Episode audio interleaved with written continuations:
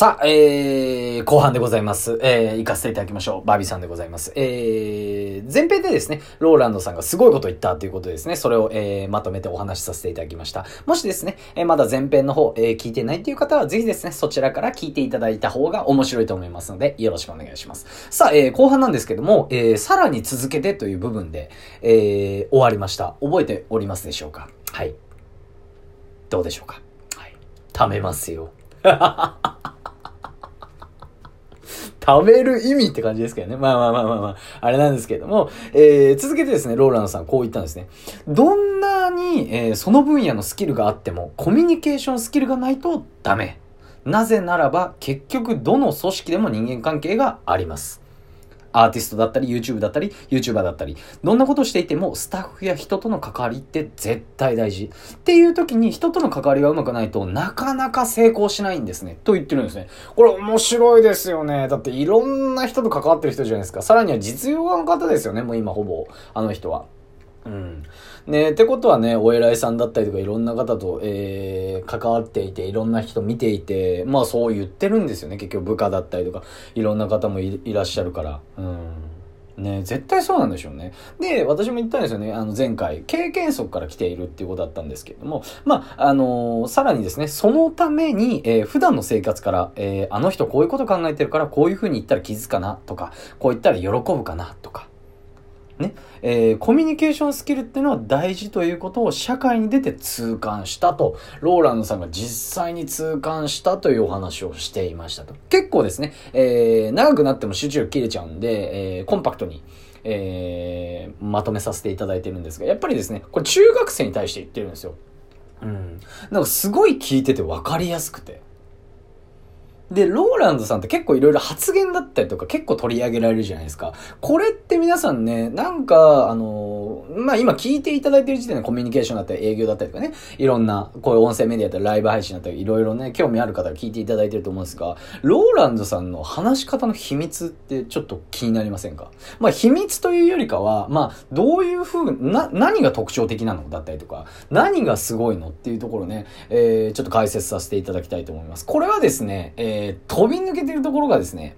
あのー、まあ、コミュニケーションって結局、あのー、人間関係なので、飛び抜けてるところが、まあ、二つ、私あると思いました。はい。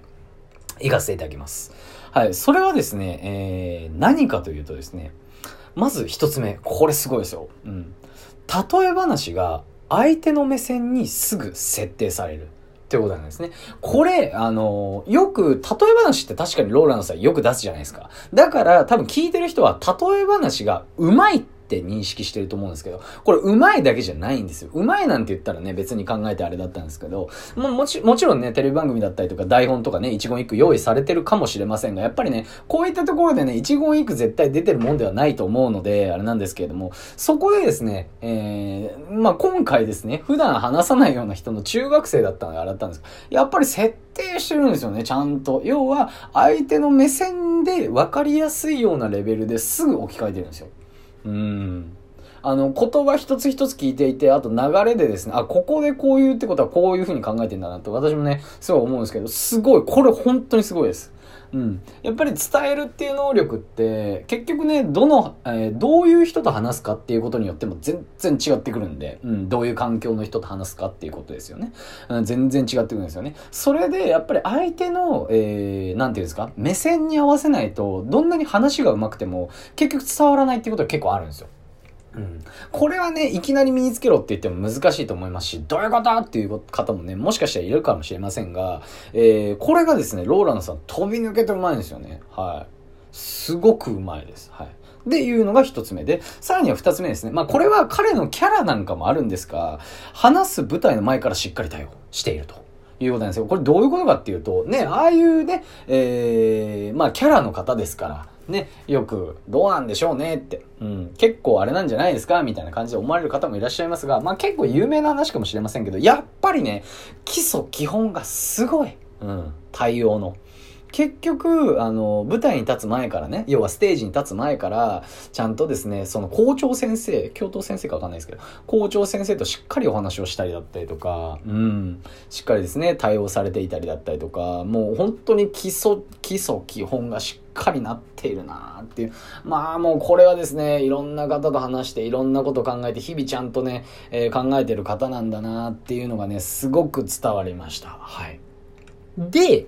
ローランドさん、こういう人、えー、こういうタイプの人ってですね、実は天才タイプではないことが多いんですよ。絶対っていうわけじゃないですよ。天才タイプではないっていうことが多いんですね。どういうことかっていうと、まあおそらくなんですが、やっぱり、えー、こういうふうにですね、すぐに置き換えてできるっていうのはですね、瞬発的にできるものではなくて、やっぱり日々の積み重ねでないと、あ、こういう相手だからこういうふうにこのぐらいの目線でってすぐに判断できないんですよ。うん。スポーツでもそうじゃないですか。結局、あ、じゃあこういう天候だからこういう風なプレーでこういう風にしていった方が点は取りやすいなとかさ。そういうのって別に勉強で覚えるわけではなくて、日々やっぱりね、練習の中でいろいろ考えてやっていかないとね、こういう言い方すると多分わかると思うんですけど、そうやっていかないと無理なんですよ。これコミュニケーションも絶対一緒なんですよね。うん。だからそういう風にですね、自分がこう、いろいろ起こることに対してだったりとか、日頃からですね、いろいろ考えたりとか、さっき言った通り、え、あとは勉強したりだったりとか。うん。っていうことをしっかり自分の頭の中で意識してる人。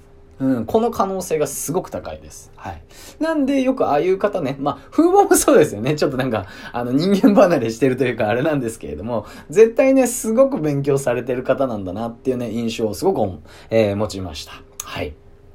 以上ですね、えー、ローランさんコミュニケーションについてすごいことを言ったということだったんですが、いかがでしたでしょうか。はい、えー、こういったですね内容なんかもやらせていただいております。やっぱねコミュニケーション、途中でもね前編でも言わせていただいたんですけど、やっぱりですねオンラインっていうオフラインっていうのがね、えー、なくなってきたこの時代だとか言うんですけれども、絶対にどんなところでもねあのコミュニケーションって絶対に必要ですし、結構ねあの何かトラブルってあったり、やっぱりコミュニケーションから来ることがほとんどなんですよ。っていうかもう全部それなんじゃないかなって思うんですよね。うん、そういった時にやっぱり話す内容とかもそうですし、話の伝え方だったりとかね、いろいろな部分で問題とか起きてくるんでね、これはぜひですね皆さんにも学んできていただきたいなと思いました。発信させていただきました。それではバイバイ。